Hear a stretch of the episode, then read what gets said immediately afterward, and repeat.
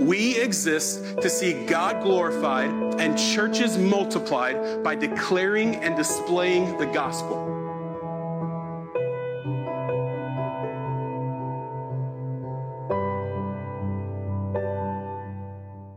This morning's scripture can be found in Romans 8, verses 1 through 11. Romans 8, 1 through 11. There is therefore now no condemnation for those who are in Christ Jesus. For the law of the Spirit of life has set you free in Christ Jesus from the law of sin and death. For God has done what the law, weakened by the flesh, could not do, by sending his own Son in the likeness of sinful flesh, in order that the righteous requirement of the law might be fulfilled in us who walk not according to the flesh, but according to the Spirit. For those who live according to the flesh set their minds on things of the flesh, but those who live according to the Spirit set their minds on things of the Spirit. For to set the mind on the flesh is death, but to set the mind on the Spirit is life and peace. For the mind that is set on the flesh is hostile to God, for it does not submit to God's law. Indeed, it cannot. For those who are in the flesh cannot please God. You, however, are not in the flesh, but in the Spirit. In fact, the Spirit of God dwells in you, and anyone who does not have the Spirit of Christ does not belong to him. But if Christ is in you, although the body is dead because of sin, the Spirit of, is life because of righteousness. If the Spirit of Him who raised Jesus from the dead dwells in you, He who raised Christ Jesus from the dead will also give life to your mortal bodies through His Spirit who dwells in you. Guys, I'm not going to lie to you. It feels wonderful standing behind this pulpit. Wonderful. It has been 40 plus weeks since I have preached here at Emmaus, which is the longest I've gone without preaching in about a decade. I've spent the last six months on a writing leave granted by the other pastors of Emmaus, focusing on working and writing on my dissertation. The topic that I've been reading and writing about for what seems like countless hours over the last six months is the beauty behind the truth that God does not change. We call this the doctrine of divine immutability, and I must say, writing on the changelessness of God in 2020 made the truth all the more beautiful as it felt like our worlds were changing every day. So, if I could offer you one encouragement for my writing leave, it would simply be this In God's changelessness, there is a bed of rest for weary souls. So, thank you. Thank you to my fellow pastors who granted me a writing leave, and thank you uh, to you all for giving me time away to kind of focus in on my dissertation. I love and appreciate you all a ton. However, I'm back. And not only am I back in one of my favorite places in the world, the pulpit of Emmaus Church, but the pastors also made this Sunday extra sweet by giving me a simply stunning passage to preach. A stunning passage to preach. I get the joy of continuing our series through the book of Romans by opening chapter 8. Now, it would be hard to exaggerate, and I, I, mean this, it would be hard to exaggerate the superlatives heaped up on this chapter. Throughout the history of the church, God's people have loved this chapter, and for good reason. Many have even dared to call this the greatest chapter in the entirety of the scriptures. Allow me just to read for a moment a few examples of people doting on Romans 8. The reformer, Martin Luther, once said of Romans as a book in the whole that Romans is the chief part of the New Testament, and it is the very purest gospel. It is well worth the Christian's while not only to memorize it word for word, but also to occupy himself with it every single day. If the Bible were a ring, Romans would be the gym that enhanced the ring, and Romans 8 would be the brilliant splendor that emanates from the ring. That's one. Here's another. In a sermon titled, The Greatest Book, the Greatest Chapter, the Greatest Joy, John Piper once said of Romans 8 Romans 8 is so dense and so constant with good news. Good news that is so great and so glorious and so vastly superior to all other good news in the world whether health good news or family good news or church good news or job good news or political good news or international good news or financial good news, so vastly superior to all other earthly good news and so relentless that you can scarcely feel the full force of it until you take virtually every verse and restate it for the good news that it is. One more. Another contemporary writer notes this, which we'll talk about this in a minute. The turn from Romans 7 to Romans 8 is one of the most exquisite, most wonderful, and most ecstatic turns in literary history, okay? That's a big claim. There has been a lot of literature produced Romans 8 is widely considered the greatest chapter in all of the Bible, and while it seems odd to set any portion of God's inerrant word as better than others, those who are familiar with the chapter know the spirit behind the claim. He continues to write Romans 8 is a well of deep, crystalline, healing water for the parched soul. Bookended by wonderful truths that there is no condemnation for those who are united to Christ, verse 1 and that nothing, absolutely nothing, can separate us from the love of God, verse 38 to 39. All of the material in between is worth studying for eons and eons. I dare you to meditate regularly on Romans 8 and not feel like more than a conqueror, verse 37. Simply put, this chapter is stunning.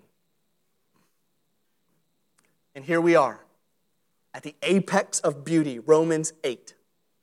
So here's how I want to go about the first 11 verses here. I want to give you a roadmap. So if you're a note taker, this is exactly where we're going, no ambiguity. You'll have the roadmap in front of you. I want to break Romans 8, 1 through 11, down into three sections. Section 1 is going to be called One Glorious Sentence. And that's going to be verse 1. Section two is going to be called How the Glorious Sentence Came to Be. How the Glorious Sentence Came to Be, and that's verses 2 through 8. Section 3 is going to be called The Hope of Future Glory, and that's verses 9 through 11. While you're at that down, I'm going to grab my water because I forgot it. Thanks, my love. Section one, one glorious sentence. Section two, how the glory came to be. Section three, the hope of future glory.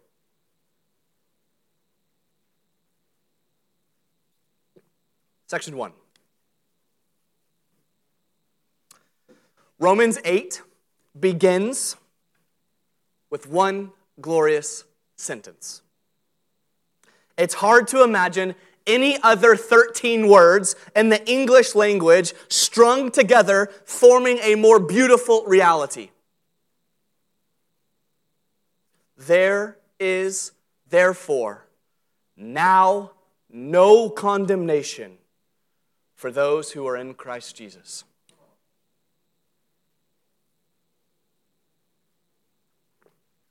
There is therefore now no condemnation for those who are in Christ Jesus. My word. I don't know about you, but this sentence is not only glorious, but gloriously heavy. It's heavy for me, at least. The concept of there being no condemnation for someone like me is hard to believe. See, because I know my sin, right? Moreover, I have developed this terrible skill of becoming my own accuser. And I know there are people in the room who resonate with me here. On my worst days, my mind can become a feedback loop, playing over and over and over my shortcomings, where I usher in all of my worst features, all of my worst failings. It can feel sometimes like my life is a court case and I'm my own prosecutor, bringing forth evidence after evidence of failure. And here's the thing I'm good at it. Like, I, I know myself well enough to know where my deep insecurities and shortcomings actually are. And so when I bring forth arguments, they're convincing. I'm good at this nonsense. I have a terrible tendency to join the devil in his work of being the accuser. And when I become overly self reflective, of course I fall short. If you remember last week, Paul, wrestling with his own sin, exclaims in verse 24 Wretched man that I am, who will deliver me from this body of death? That's what I resonate with. I resonate with 724, not Romans 1. Romans 8 1. Wretched man that I am. That makes sense of my story. Yet it is into, don't miss this, it is into that dark prison of Romans 7 self accusation, self guilt, that the gospel beam of light of Romans 8 breaks in. My friends, it is into that chaos of our falling short, the Lord speaks a better word. There is no condemnation for those who are in Christ Jesus. Just let it fall on you. Have you been a bad parent? Have you struggled as a spouse? Has your discipline gone by the wayside? We're like two weeks into January and you've already given up on your Bible reading? Has there been chaos in your mind? Has 2020 brought you to a low place? Are you weak? Are you heavy laden? Are you coming in this morning to this service not with cool assurance, but with trepidation? Hear the word of the Lord.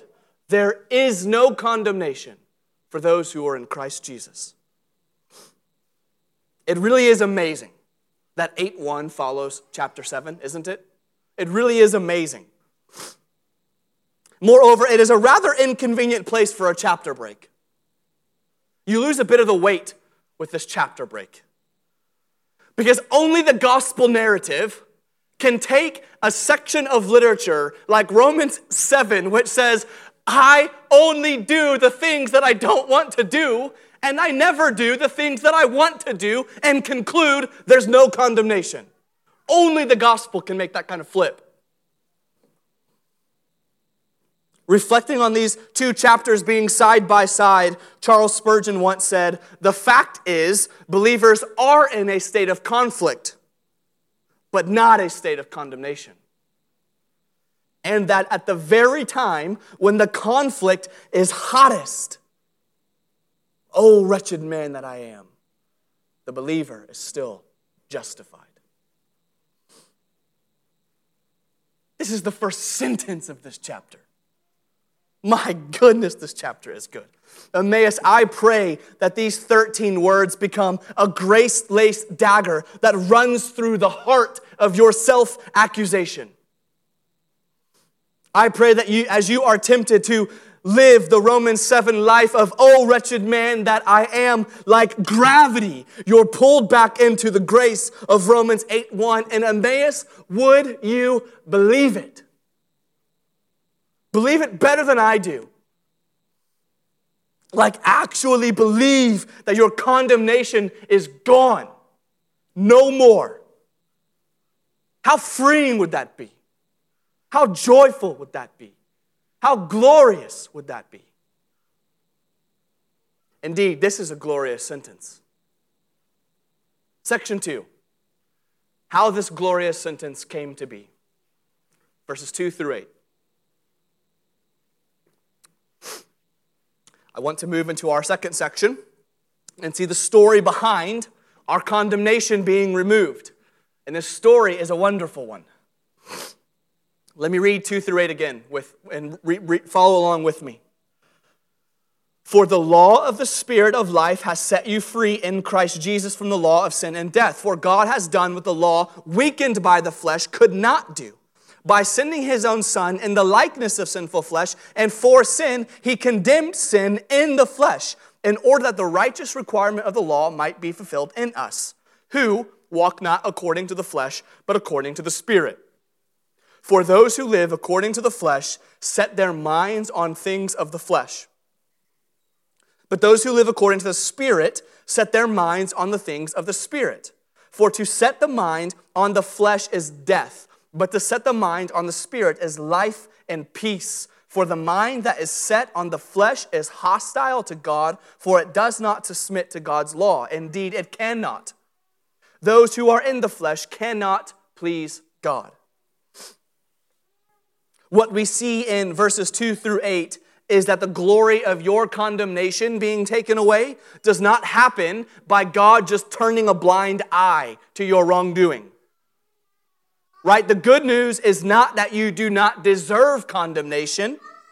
The good news is that the condemnation you rightly deserve has been taken care of. We see actually the hideousness of our wrongdoing in these verses. Our transgression, the very act of removing the condemnation that our transgression brought, called on God sending his own son. If that doesn't speak to the hideousness of sin, I don't know what does. The cure for sin was the murdering of Christ Jesus. And it is in the sending of that Son, Jesus Christ, that we have the redemption from our condemnation. We saw in Romans 7 that we have not in us what it takes to properly follow the law. In fact, one of the primary messages of the book of, the, of Romans up to this point has been Paul explicating what he mentioned in chapter 3. We have all fallen short of the glory of God. However, God has done what the law could not do. The law was sufficient to demonstrate our frailty, and it mirrors for us the reality that our own actions and our own efforts of obedience make a pathetic Savior. The problem, however, is not in the law. No, the law comes from God, and everything from God is good and holy. The text says the law was what? Weakened by the flesh. So the problem is not the law, it is the flesh. That is our flesh. In our flesh, we were unable to follow the law of God and therefore brought deserved condemnation upon ourselves. Yet, God saw our helpless estate and He did something about it. He saw our helpless estate, weak in the flesh, and he did something about it. He sent his only begotten Son, Christ the righteous, who took on flesh and came, according to our text, in the likeness of sinful flesh for sin. So don't miss the progression here, okay? Keep the story together. Our passage starts with the glorious truth that there is no condemnation for those who are in Christ Jesus. Well, how did that happen? It happens because in His grace, God saw our inability to abide in the law by the power of our own flesh, and so He sent His Son to take on flesh on our behalf, even though, according to verse 4, Jesus fulfilled the righteous requirements of the law. God condemns not our flesh, but His flesh. Oh, man. Your condemnation was not simply swept under a rug, it was atoned for in the flesh of the second person of the Trinity. Are you kidding me? Like, this is crazy. We've preached the gospel, I don't know how many hundreds of times here at this church, but it just simply doesn't get old. This news doesn't get old. In my flesh, I was weak. In your flesh, you were weak. I should have been condemned. But Jesus in his flesh was perfect. and should have never been condemned, let alone never even taken on flesh that shouldn't have been his burden. And instead of getting the reward for his perfect life in the flesh, he takes our condemnation. And instead of us getting condemned for our wickedness in the flesh, we take on his reward in Christ. So, how can it be true that there is now no condemnation for those who are in Christ Jesus? It is because your condemnation was paid for in the condemnation of Jesus Christ on the cross. Now, don't, don't miss that it mentions that the righteous requirement of the law might be fulfilled in us who what? Who walk not according to the flesh, but according to the Spirit. Romans 8 has a lot to say about the Spirit. We've already seen it in verse 2, right? For the law of the Spirit of life has set you free from the law of sin and death.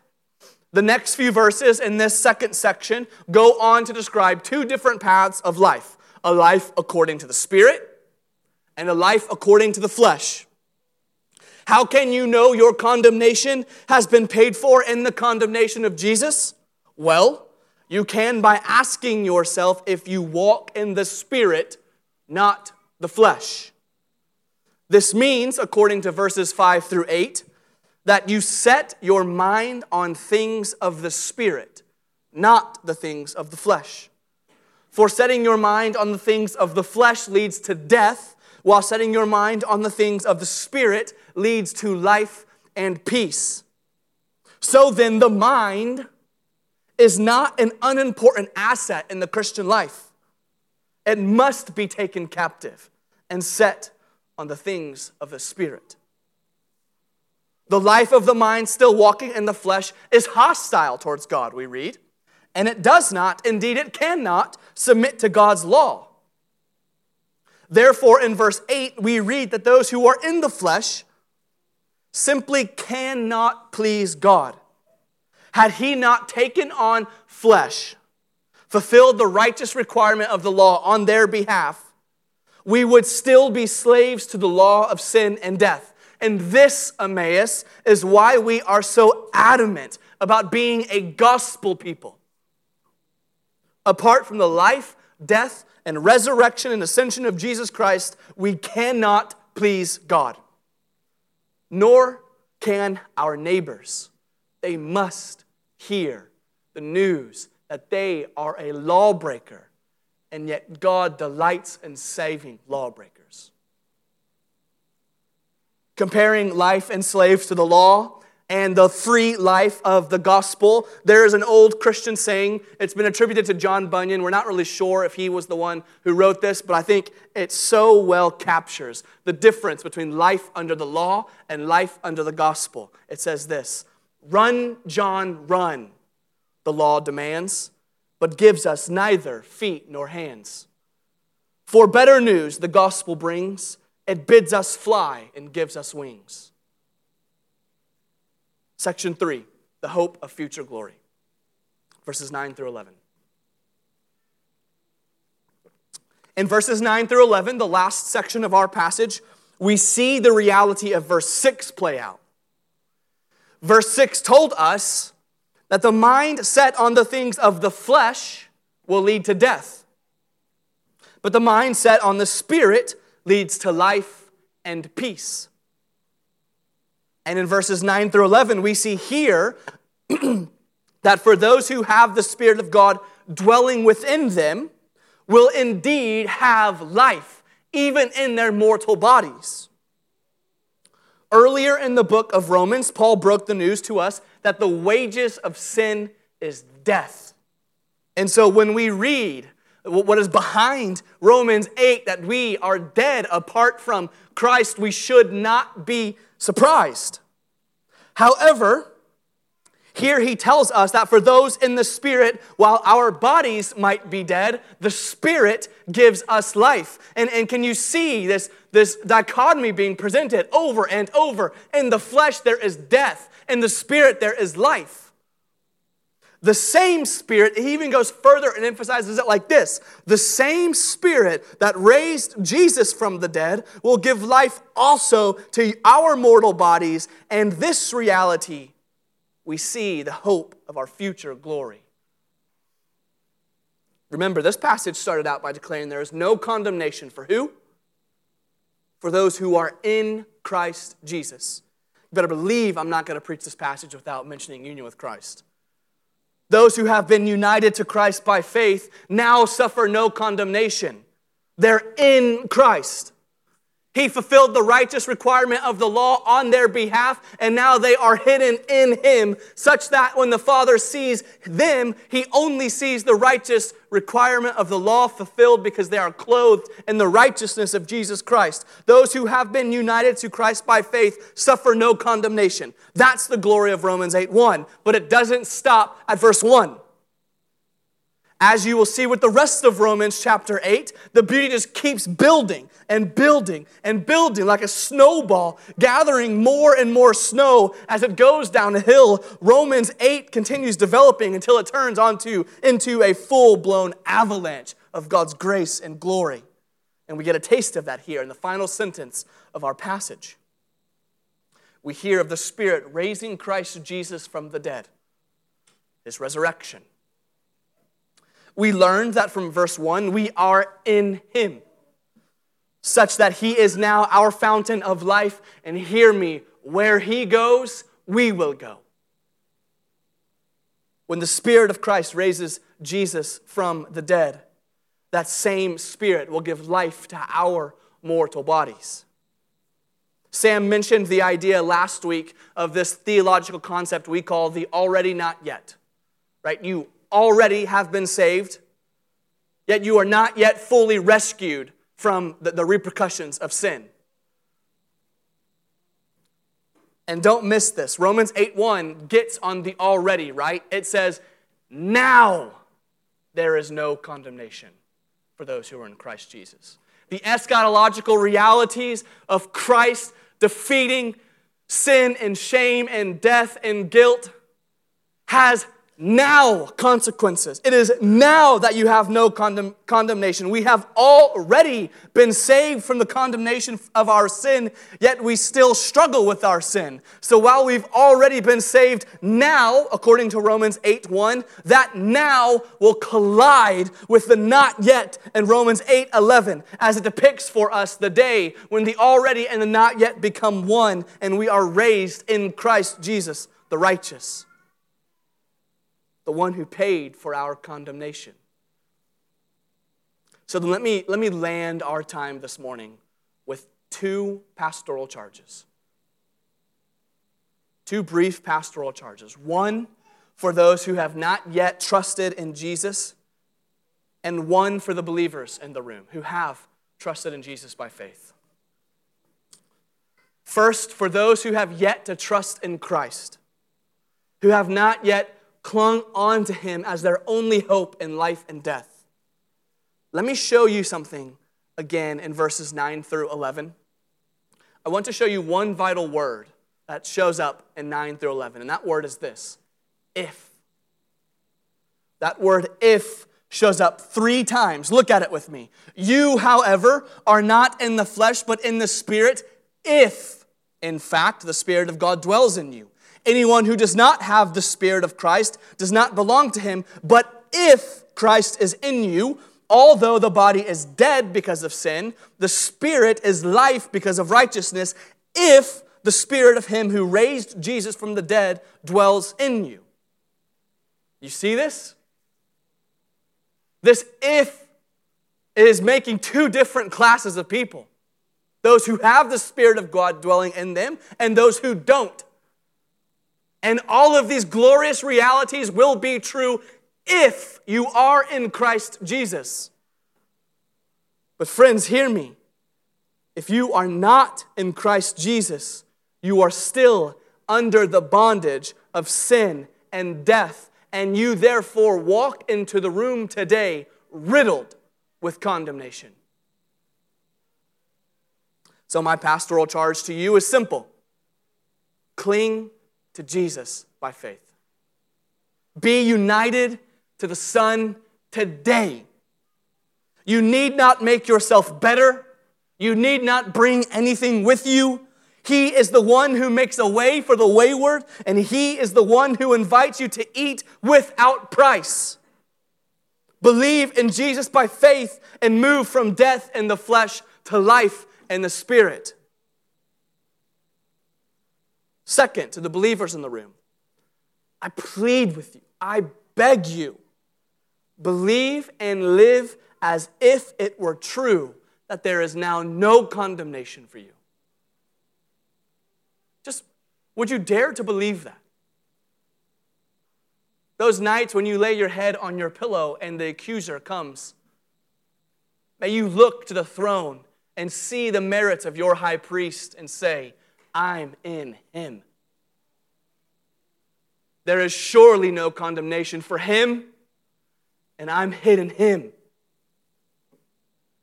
May you believe it. That man, Christ Jesus, took your condemnation in the flesh, and the Father's righteous wrath was poured out on it as he hung on and dying a traitor's death on that Roman cross. He took your condemnation and condemned it. In your place, he stood condemned, and in doing so, fulfilled the righteous requirement of the law.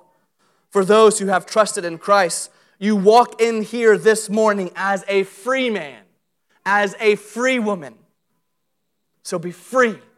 That's my charge. Be free. Be free from your condemnation. Set your mind on the things of the Spirit and revel in the one who paid the price for your freedom. Treasure Christ and cherish his gospel. When Christ rose from the grave, he left your condemnation in the tomb.